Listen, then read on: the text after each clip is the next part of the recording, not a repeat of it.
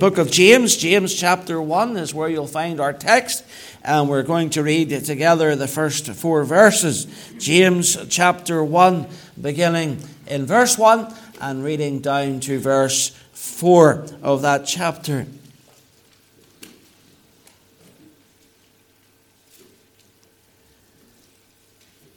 Reads James, a servant of God and of the Lord Jesus Christ, to the twelve tribes which are scattered abroad, greeting. My brethren, count it all joy when you fall into divers temptations, knowing this, that the trying of your faith worketh patience. But let patience have her perfect work, that you may be perfect and entire, wanting nothing. And we trust the Lord will add his blessing to the reading of his precious word. At the 100th anniversary of the arrival of Christian missionaries into the Democratic Republic of Congo, then known as the Belgian Congo, believers gathered from that part of the world to celebrate a centenary and a hundred years of Christianity in that country. And near the end of the celebration, a very old man stood up and he was going to give his testimony. And he said that as he was about to die soon, that he should share something with that congregation that no one still living knew. He explained that when the missionaries first came to the Congo, his uh, people didn't know whether to trust them or to believe their message or not. So they devised a plan whereby they would slowly and secretly poison the missionaries and watch them die. One by one, children and adults alike began to die uh, among the missionary community. And it was when the people saw how these Christian missionaries died that they decided to believe their message. Now, the missionaries never knew what was happening. They didn't even know they were being poisoned and they didn't know why it was that they were dying. But they remained faithful to the Lord, and they remained faithful to their mission, and in so doing, they convinced the people that they were ministering to that their message was really true. It may be that some of you gathered here this morning, or some of you perhaps watching online, are going through trials in your life and you don't know the reason for those trials. But God knows. And in that knowledge, we rejoice, for ultimately, God works all things together for good and for His glory. As James opens this epistle, he is reminded that many of his readership uh, those among the 12 tribes scattered abroad, those Messianic Jews who were living in other parts of the world, he's reminded that many of them are facing grave difficulties in life, uh, particularly those who had fled as a consequence of persecution. They had left their homes in the hope of finding peace and liberty elsewhere, but they soon discovered that this world is a cold house for Christians and especially for believers of Jewish extraction to whom James was writing. And so they found that they were still being persecuted and they were still suffering for their faith. And as James thought about these people, and he thought about their difficulties and he thought about their trials and he thought about their suffering. The Spirit of God moved upon him to write on this issue of trial and temptation. And he has three words of encouragement to these believers in their trials that I want to bring to you this morning that I hope will lift your spirit, particularly if you are struggling as a Christian. The first thing that James wants us to know is that trials are sent to measure us. Notice what he says in verse 2. He says, My brethren, count it all joy when you fall into diverse temptations. Now, the word temptations there means a trial or a testing. The translation is perhaps a little bit unfortunate in that it raises in our minds the notion of enticement to sin. But that's not what the word temptation means in this particular context, and that's not what James had in mind. A little bit later in the chapter, in verse 12, he does use the word temptation in that way. But here it's indicating a trial. And what has James got to say about trials? Well, the first thing that he reminds us is that there is a certainty in trials. Notice he doesn't say, Count it all joy if you fall into diverse temptations. He doesn't say that. He says, Count it all joy when you fall into diverse temptations. In other words, he's telling us that the trials of life, friends, are inescapable that the trials of life cannot be bypassed. And you can mark it down that your life at some point is going to hit the skids and there's going to be trouble. Job put it this way man is born into trouble as the sparks fly upward. Man is born into trouble as the sparks fly upwards. So mark it down that trouble and trial are, are part of our lives.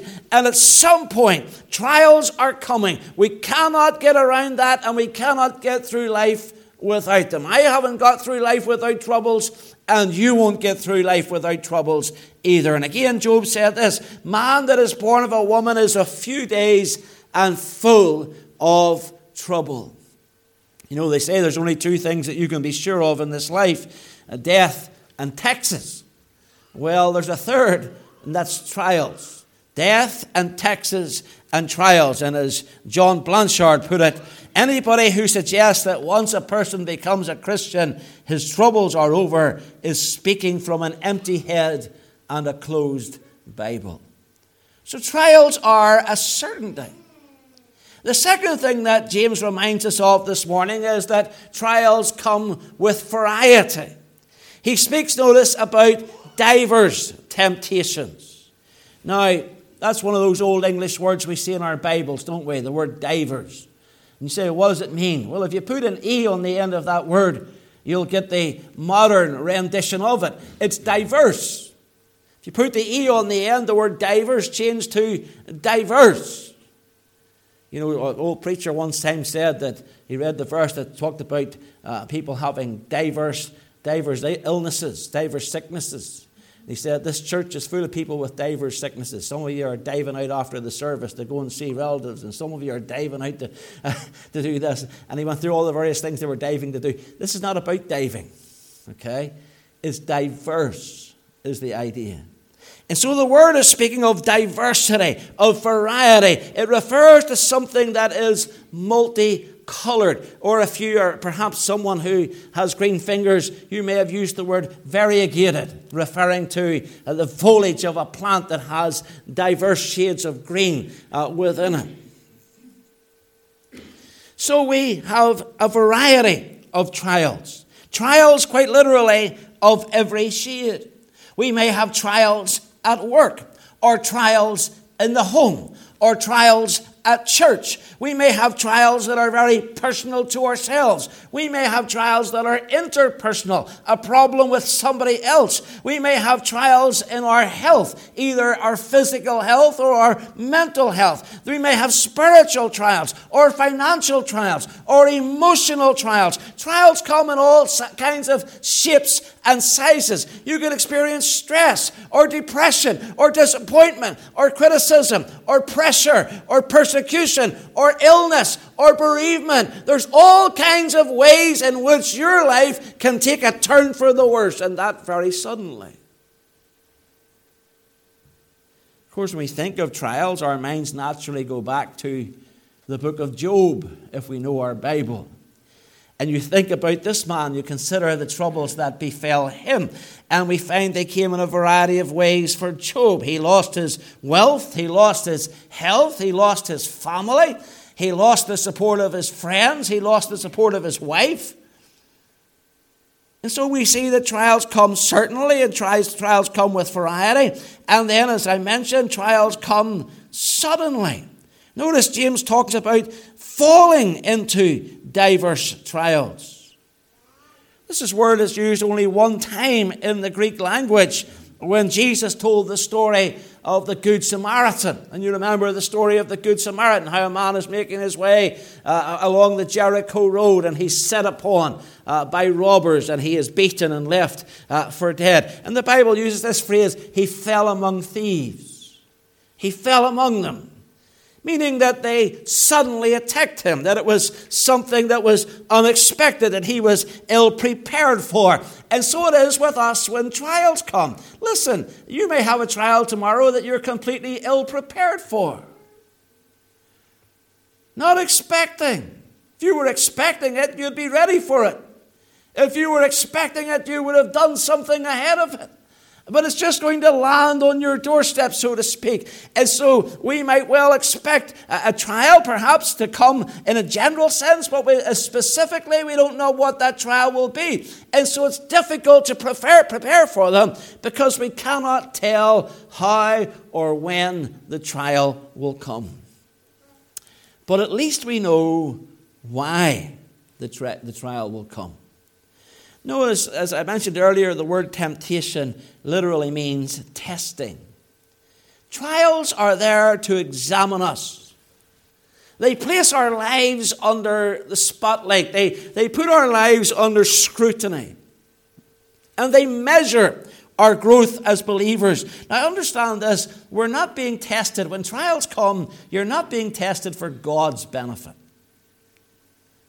God isn't doing this to satisfy himself in some way. He doesn't allow trials to come in order that he might see how we are doing. God knows how we're doing. Rather, trials are sent so that we might measure how far we have come in the Christian walk. In other words, they reveal things about us. You know, when a teacher in school sets a test, the teacher is not the one who's ultimately benefiting from the test. You know, when you think about it, if the student passes or the student fails, well, the teacher still retains their degree, the teacher still goes on teaching. It has no impact upon the teacher's life whatsoever whether the student passes or the student fails. The purpose of the testing then is to see where the student is at, how far he or she has come, to show him areas in which he needs to improve, weaknesses in which she needs to be strengthened, matters that must be addressed. And that's how it is in the trials of life. Friends, in trials, our strengths are shown, but also our weaknesses are exposed. So, bearing the outcome in mind, realizing that trials are sent to measure us, James offers this piece of advice to every one of us who's in adversity. He says, Now listen to what he says count it all joy. Think about that. Count it all joy. I mean, seriously, James? How can he say that? I mean, here you are, and the world is falling in around your ears, and your heart is broken, and tears are, are staining your cheeks. And along comes the pastor, and he sits down with you in your living room, and he says, Count it all joy. Now, how, do you, how would you feel if that was the advice the pastor was to give you? How would you feel, you know, if perhaps you have uh, had some great trial come into your life? Perhaps your best friend has been told that he or she has leukemia, and the pastor comes in and he says, Why are you upset? And you say, Well, my friend from childhood has leukemia and, and is going to die. And he says, Count it all joy. You'd be running to the broom cupboard, wouldn't you? Get a stick to beat him with. Chase him out of the room counted, I'll give you joy. Or maybe you found out that promotion that you'd set your heart upon and applied for has passed you by and, and is given to someone in the office who's your junior, and the pastor comes in and says, Well, count it all joy. Or maybe your husband has left you and ran off with another woman, and you discover that he's been seeing this woman behind your back for three years, and you're sitting there with your kids, and you're home, and your heart is breaking, and the pastor comes in and says, Count it all joy. He wasn't any good anyway. How are you going to feel? Say, ah, Pastor, he always has the right answer. He's always on the money. He knows exactly what to say at exactly the right time, at exactly the right moment. Never mind what's happening to you. Count it all joy. Count it all joy. But that's not what James is saying precisely. He's not saying that you should enjoy the trials. He's not saying even that you must experience joy emotionally in the midst of the trial. Rather, he's encouraging us to look down the line a little and to see where this thing is really going. Notice he's saying here is something to consider, something to account for. My brethren, consider it all joy. He says this is something you need to bring to mind in the midst of your troubles, in the midst of your testing. You've got to bring to mind that God has an ultimate purpose in all that is happening to you and that he is going to work this thing out for your good and for his glory, and you can rejoice in that. In other words, he says, Be glad that your sufferings are not in vain. See, when you're having trials, it's not for nothing that you're having trials, it's for something. There's a purpose in hardships. Like the missionaries that we spoke of a few moments ago in the Belgian Congo who were being poisoned. They couldn't see at the time why it was that they were burying their colleagues and their children. But now they knew that there was a, a why to that, that there was a reason to that, that God was allowing it for the conversion of souls in the Belgian Congo, that God was allowing them to experience tremendous grief, that souls might be saved that their mission might be successful, that He might be glorified. I was watching a wee program this week during breakfast. I can't bear breakfast news anymore. It's too depressing. So I switched over, and there's a wee program. If you want to watch it, it's on BBC Two. Only it's only a few minutes. Robson Green, and he's travelling around Britain, and he shows you things that you've never seen before. It's really good. Anyway, this week he was up in the northwest east of England and he went to this observatory. I think it was out North Yorkshire or somewhere like that. And he's in this observatory and, and he's talking to the fellow who's the custodian of the observatory. And uh, the fellow's obviously doing this on a voluntary basis. These are amateur astronomers that are running this thing. And uh, he says, and Robson Green is an amateur astronomer, and he says, you know, isn't it, isn't it a wonderful thing? He says, you can come out here, he says, you're feeling down, you can come out and you, and you look at the stars at night. He says, how do you feel? He says, when out to this chap, he says, how do you feel when you lift up your telescope and you look out at the stars at night? And, and I was listening, and here's what he said. He said, if I have a bad day, you know, if I've had a really bad day at the office or, or something terrible has happened to me, I, I come here and I point my telescope telescope at the sky and I look at the millions of stars and the planets and, and everything in space, and then I realize that I'm but a speck in the universe. And I think to myself, no matter how bad things seem to me, well, I'm really nothing, and everything that is happening to me is meaningless. Friends, that is a secular worldview. That everything that happens to you is meaningless, that you're just a speck of stardust that happened to arrive on this planet billions of years ago. That's the secular point of view. But that is not the Christian point of view. The Christian point of view is yes, we are a speck in this universe, and yes, the universe is massive and expanding, but beyond the universe, outside of the universe, outside of space, outside of time, outside of matter, there is a creator God who made us from the dust of the earth and blew into our nostrils the breath of life and made us in his own image and sent his son to die on Calvary's cross to get me into heaven because he loves me and so listen to me. My life is not meaningless. And your life is not meaningless. Your life matters to God.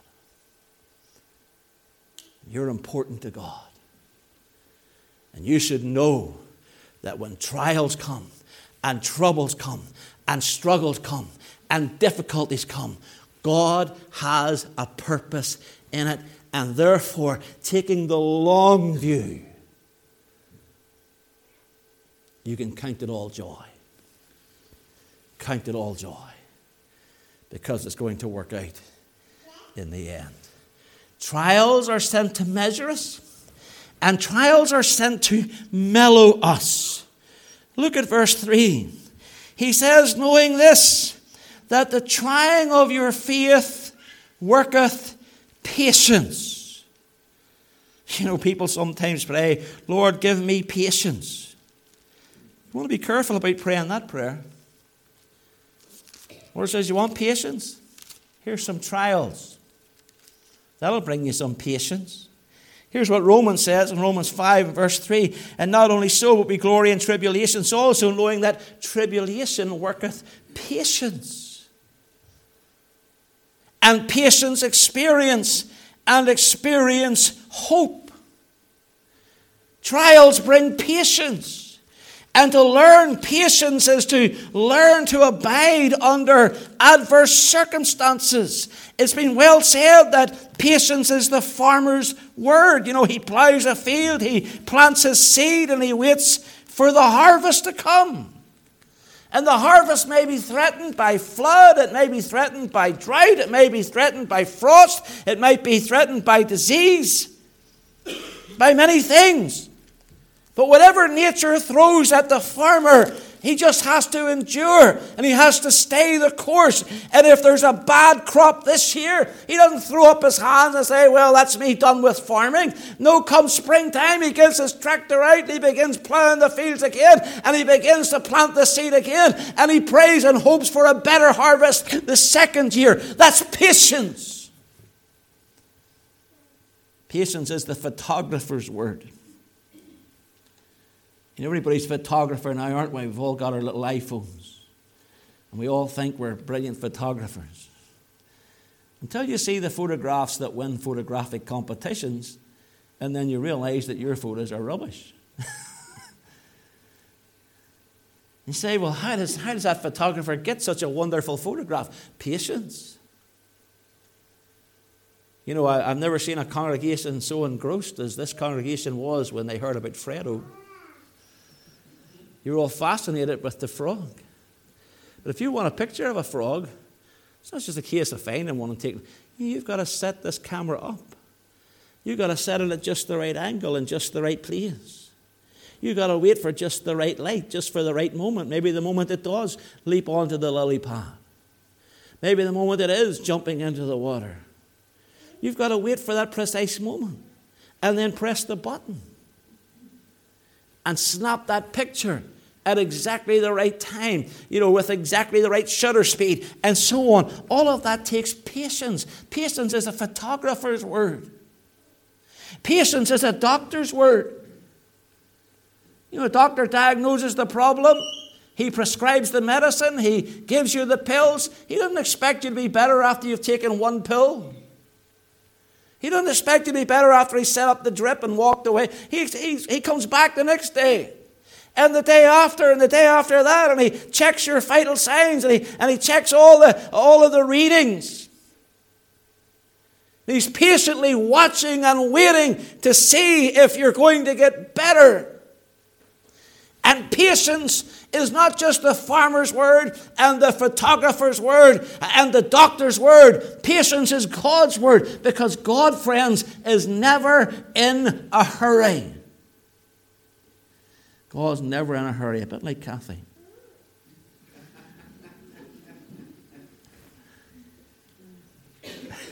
You're sorry you came late this morning, aren't you? You'll be in time tonight.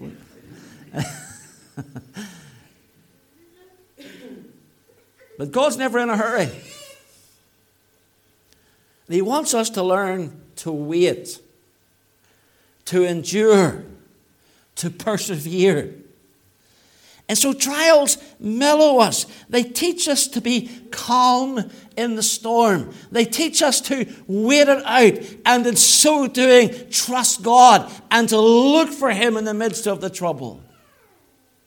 They're not mindless, merciless, meaningless woes imposed upon us by the universe, but they're problems and difficulties that are calculated and allowed and controlled by the hand of a wise and loving Heavenly Father who has determined that out of them good will come.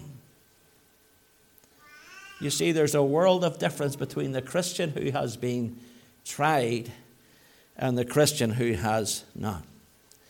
You know, sometimes when we have not been through a trial and we meet somebody who's going through a trial, we may be impatient with that person. We may think, well, they're bluffing. Oh, they need to just give themselves a shake. You know, I have had numerous people over the years that I've visited who weren't attending church for various reasons, and you'd speak to them and, you, and they say, Well, Pastor, I'm suffering from fatigue. You know, they'd have various ailments. They said, Have fatigue. And in my mind, fatigue is just tired. And I was like, Well, why don't you just go to bed earlier? That was what I was thinking. Didn't say that. I'm a pastor, I'm too nice to say that. But that's what I was thinking. Why don't you just go to bed earlier? Switch off the TV. Stop watching movies and football and all that. And go to bed and get yourself a good night's rest, and you'll feel better in the morning. Until I had fatigue. And that happened last year when I was doing the stem cell transplant for my brother. I experienced fatigue for the first time in my life. And I was struggling and I was in a hotel room. My, my son was with me in the hotel room. He had come down to uh, help me get around a little bit, brought his car and was helping me get around London. And one day he wanted to go to Camden Market. And I had been sleeping all morning with fatigue as a consequence of this treatment. And he says to me, Dad, do you want to go to Camden Market? I want to go over there. Do you want to come with me? Well, it was lunchtime. I thought, well, I better go and get something to eat. So I said, well, I'll come with you and I'll get something to eat and you can do what you got to do. And so we got on the tube and we made our way to Camden Market. This was me walking through Camden Market. My son looked at me and says, Dad, what is wrong with you? I said, I'm just tired. just and then on the way back, I was sitting on the tube. There's a little Chinese girl sitting beside me, and I started falling asleep, and my head was rolling onto her shoulder. And my son says her eyes were getting bigger and bigger as I was like starting to drop. That was, I had no control over that.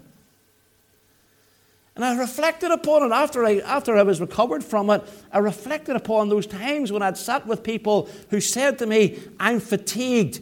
And I, and I was, and although I wasn't verbally critical, in my mind and my heart, I may have been critical of them and thought, well, you're just tired or you're lazy. Just give yourself a shake. Just get up and go. What is wrong with you? Well, I'm glad to tell you now that if you are fatigued and I visit with you and you say, Pastor, I'm fatigued, you'll get more sympathy than you might have got before. You see, what happened was the trial mellowed me. Trials measure you, and trials mellow you. Here's something else that treasures, tri- trials do trials mature you. Look at verse uh, 4. He says, but let patience have her perfect work, that you may be perfect and entire, wanting nothing.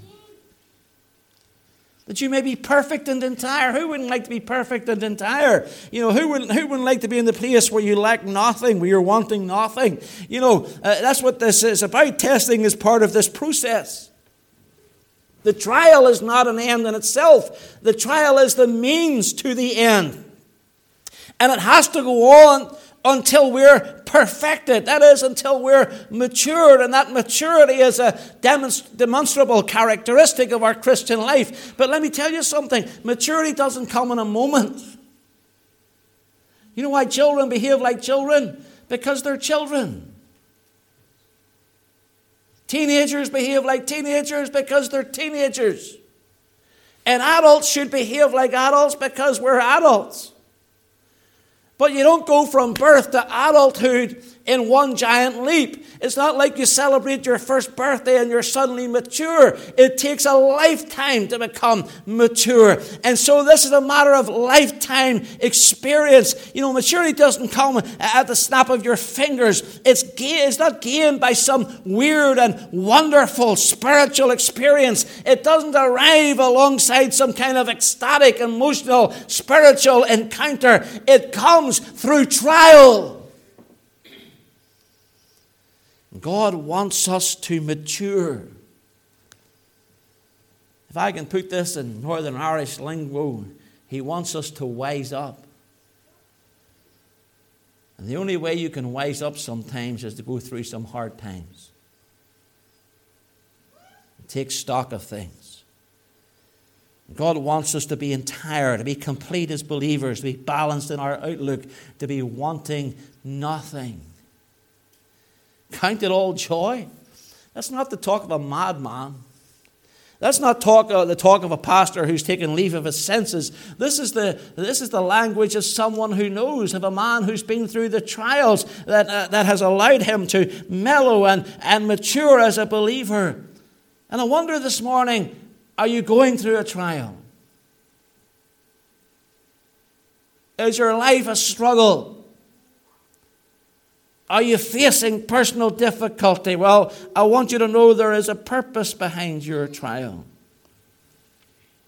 And it may be you're here this morning and you're listening to this message, or maybe you're listening in from home or wherever, and you may feel almost overwhelmed by your trial. I want you to listen to this verse in 1 Corinthians 10 13. It's a verse I learned many years ago as a young Christian. There hath no temptation taken you, but such as is common to man. But God is faithful, who will not suffer you, will not allow you to be tempted or tried above that ye are able, but will with the temptation, the trial, make a way to escape that you may be able to bear it. Do you hear that? In every trial, God ultimately makes a way to escape. There's a lovely little phrase in the Bible. You read it over and over again, you pass it all the time. It says, And it came to pass.